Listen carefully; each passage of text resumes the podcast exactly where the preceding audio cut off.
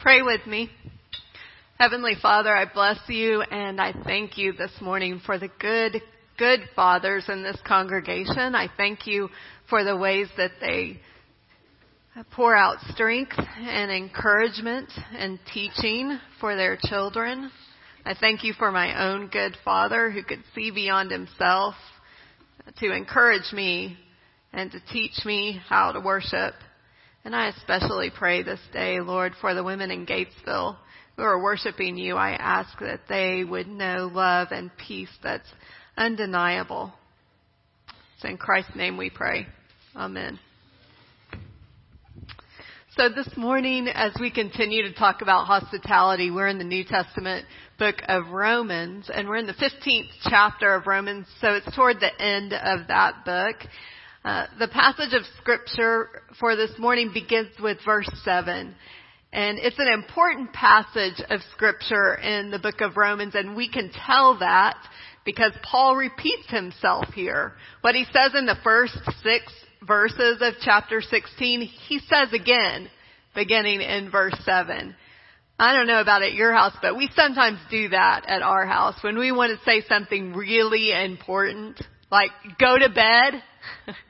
we repeat it a few minutes later. I said, go to bed. That's what Paul is doing here. He's repeating himself.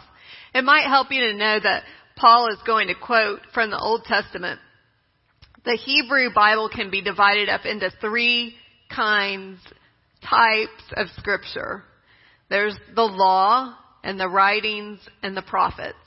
And so in this passage of scripture, when he's quoting from the Old Testament, he quotes from each of those three kinds, each of those three types of scripture. He quotes from Deuteronomy, he quotes from the Psalms, and he quotes from Isaiah. It's as if he is saying, all of the Hebrew Bible supports me in what I want to teach you. His instructions are particular to a specific group, the outsiders, the Gentiles. And so six times in seven verses, you're going to hear the word Gentile. Okay, so beginning with verse 7 in chapter 15 of Romans, this is the scripture. Welcome one another, therefore, just as Christ has welcomed you for the glory of God. For I tell you that Christ has become a servant of the circumcised on behalf of the truth of God in order that he might confirm the promises given to the patriarchs and in order that the Gentiles might glorify God for his mercy. As it is written, therefore I will confess you among the Gentiles and sing praises to your name. And again he says, rejoice, O Gentiles, with his people. And again, praise the Lord, all you Gentiles, and let all the people praise him.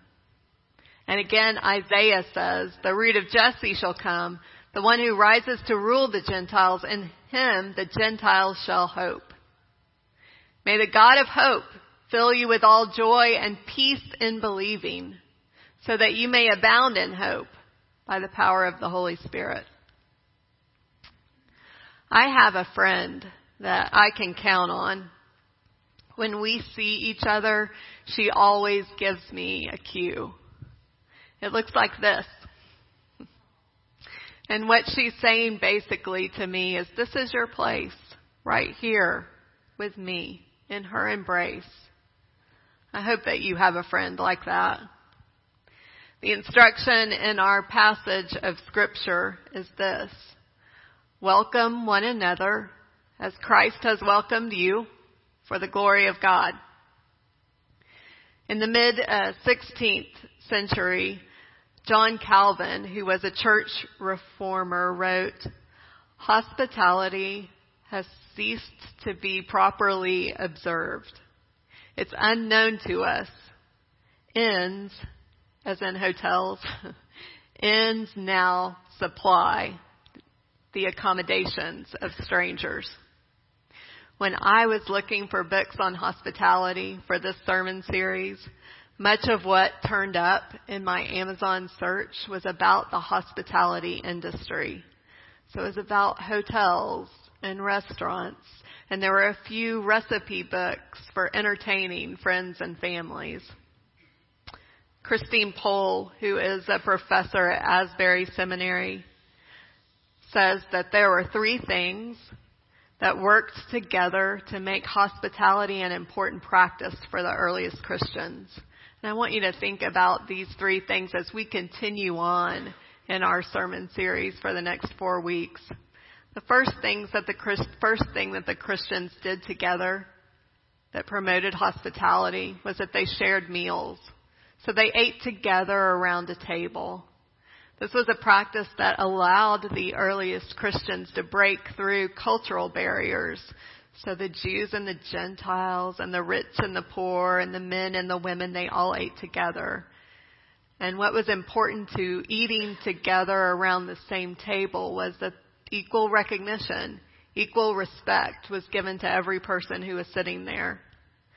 The second place that hospitality flourished was when Christians traveled.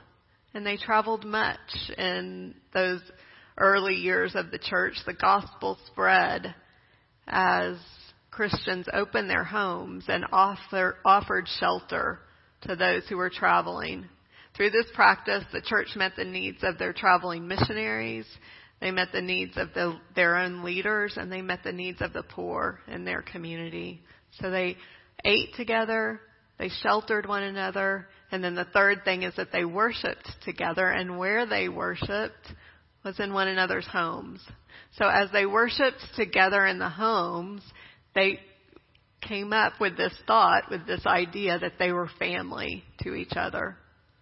So then hospitality flourished and hospitality blessed those who participated around the table in homes where shelter was provided and when people worshiped together. Both the person who was the guest and the person who was the host both were blessed. In the early 5th century, there was a man named John Chrysostom, and he encouraged his parishioners and his church to continue hospitality even though it might seem that it was no longer necessary because there were such a thing at that time as hospitals, that the church should continue to offer hospitality to one another because hospitality has benefits for the Christian host, he said. He wrote, if another man prays, does it not follow that you are also bound to pray? Does it follow if one man prays that you don't have to pray? No, that's not the case. We pray each individually because it deepens our faith. And for the same reason we offer hospitality to one another. We offer hospitality because it's a practice that deepens our faith. The instruction that Paul gives to the Romans is this. Welcome one another as Christ has welcomed you. I went to the grocery store this week at a time that I don't usually go. I went on a weeknight about 7:30 p.m. I didn't see any of my friends at that time in the grocery store. I guess they were all at home preparing meals for their family or they were out having dinner with their friends. But I did see one woman there. One woman who at 7:30 at night was still in heels and slacks. Her hair was disheveled. She looked spent. I think it had been a long day. Surely Paul is not suggesting that I would offer hospitality to her. She's busy. She's tired. She keeps to herself and does her own thing. John's gospel says that Jesus was traveling. Jesus was traveling from Judea to Galilee and he stopped in Samaria. He sat down by a well about noon and a Samaritan woman came at noon to draw water. Jesus asked her for a drink and then he in response offered this woman living water so that she would never thirst. Living water that would spring up to eternal life. Welcome one another as Christ has welcomed you. Sometimes, sometimes I'm with religious people. Well, actually it's probably most of the time I'm with religious people. But you know the type. You know the type.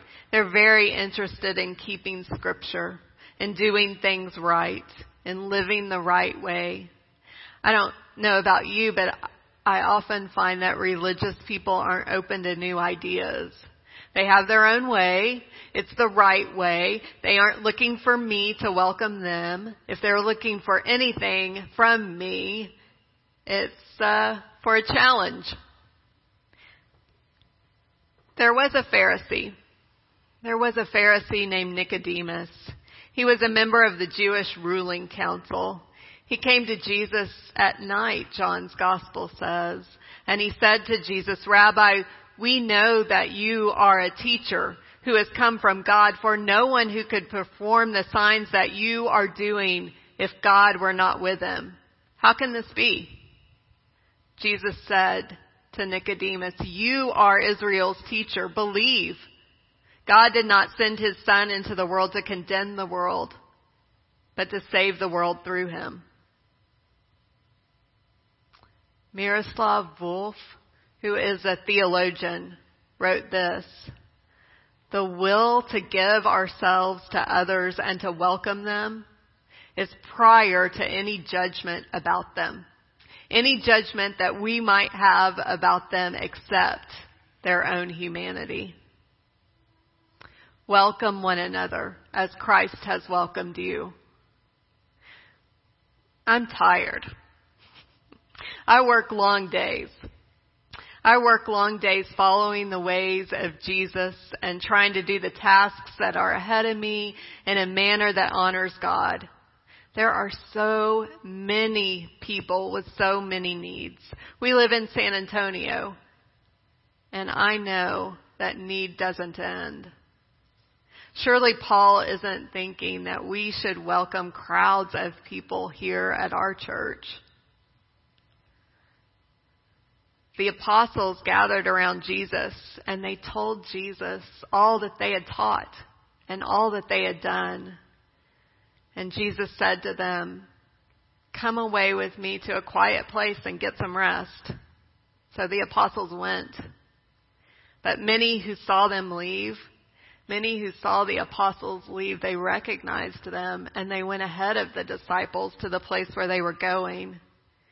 When Jesus saw the crowds there, he had compassion upon them because they were like sheep without a shepherd and he began to teach them. Jesus taught them and then he said to his disciples, give these people something to eat. Five loaves and two fish fed 5,000 people. There's a difference. There's a difference between entertainment and hospitality, and sometimes I get this confused. Entertainment creates an impression of perfect people in a perfect home. But hospitality, hospitality is where we extend ourselves. We extend ourselves without having everything all put together. We say to someone, come on in. Come on in just as this place is and just as we are. Welcome one another as Christ has welcomed you. Here's the thing. Not everyone is looking for hospitality from me. I'm old enough and I've lived long enough to know that some people just don't like me. They avoid me. They no longer have any need for me or even notice me. Jesus said this. A man had two sons. The younger son took his inheritance before the father died and he left. After he spent everything, he decided to travel back home and to ask the father to beg the father to let him live there like one of the servants. While he was still a long way off, his father ran to him. His father ran to him and threw his arms around him and he said, bring the best robe that we have and put it on this son. Put a ring on his finger and sandals on his feet. Let's have a feast and celebrate. Theologian Henry Nouwen suggests that hospitality is the antidote to loneliness. And we know loneliness. Loneliness has deep roots and it grows in the suspicion that no one would ever offer love without conditions. But Jesus taught this to his followers. The Father offers love without conditions.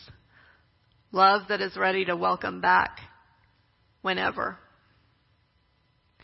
When we profess Christianity as true, we are claiming as followers of Christ that in the world's experience of Christ, God became human.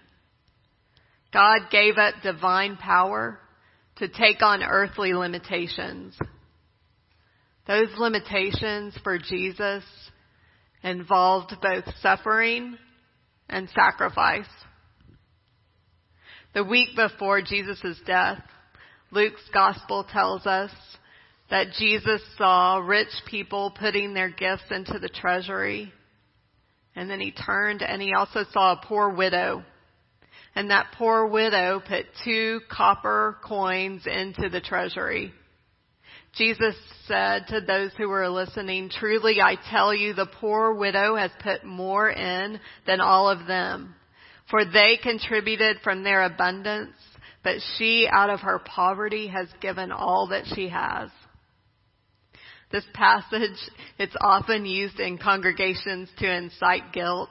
Like if the poor widow can give all that she has, two copper coins, then you should be able to give something to the church. But I don't think that's what it is intended for. We are to see when we read that passage in the context where it occurs the week before Jesus dies, we are to see that the widow is Jesus impoverished, giving up so much. Jesus basically says to the disciples, look at that woman. I am her. She is me. Scripture makes the point that Jesus' sacrifices for all people. It's why Paul mentions the Gentiles over and over again in the 15th chapter of Romans.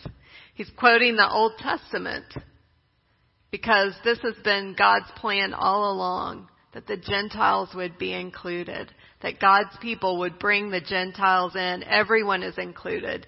Jesus sacrifices everything so that everyone is welcome.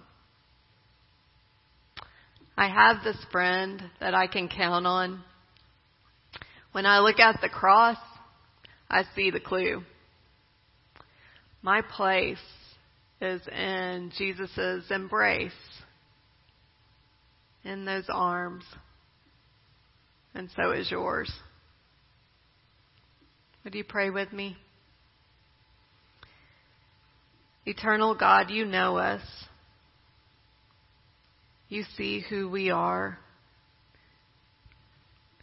You see exactly who we are and you love us. You accept us and you make a space for us. What is it, Lord, that we could learn by making a space for others?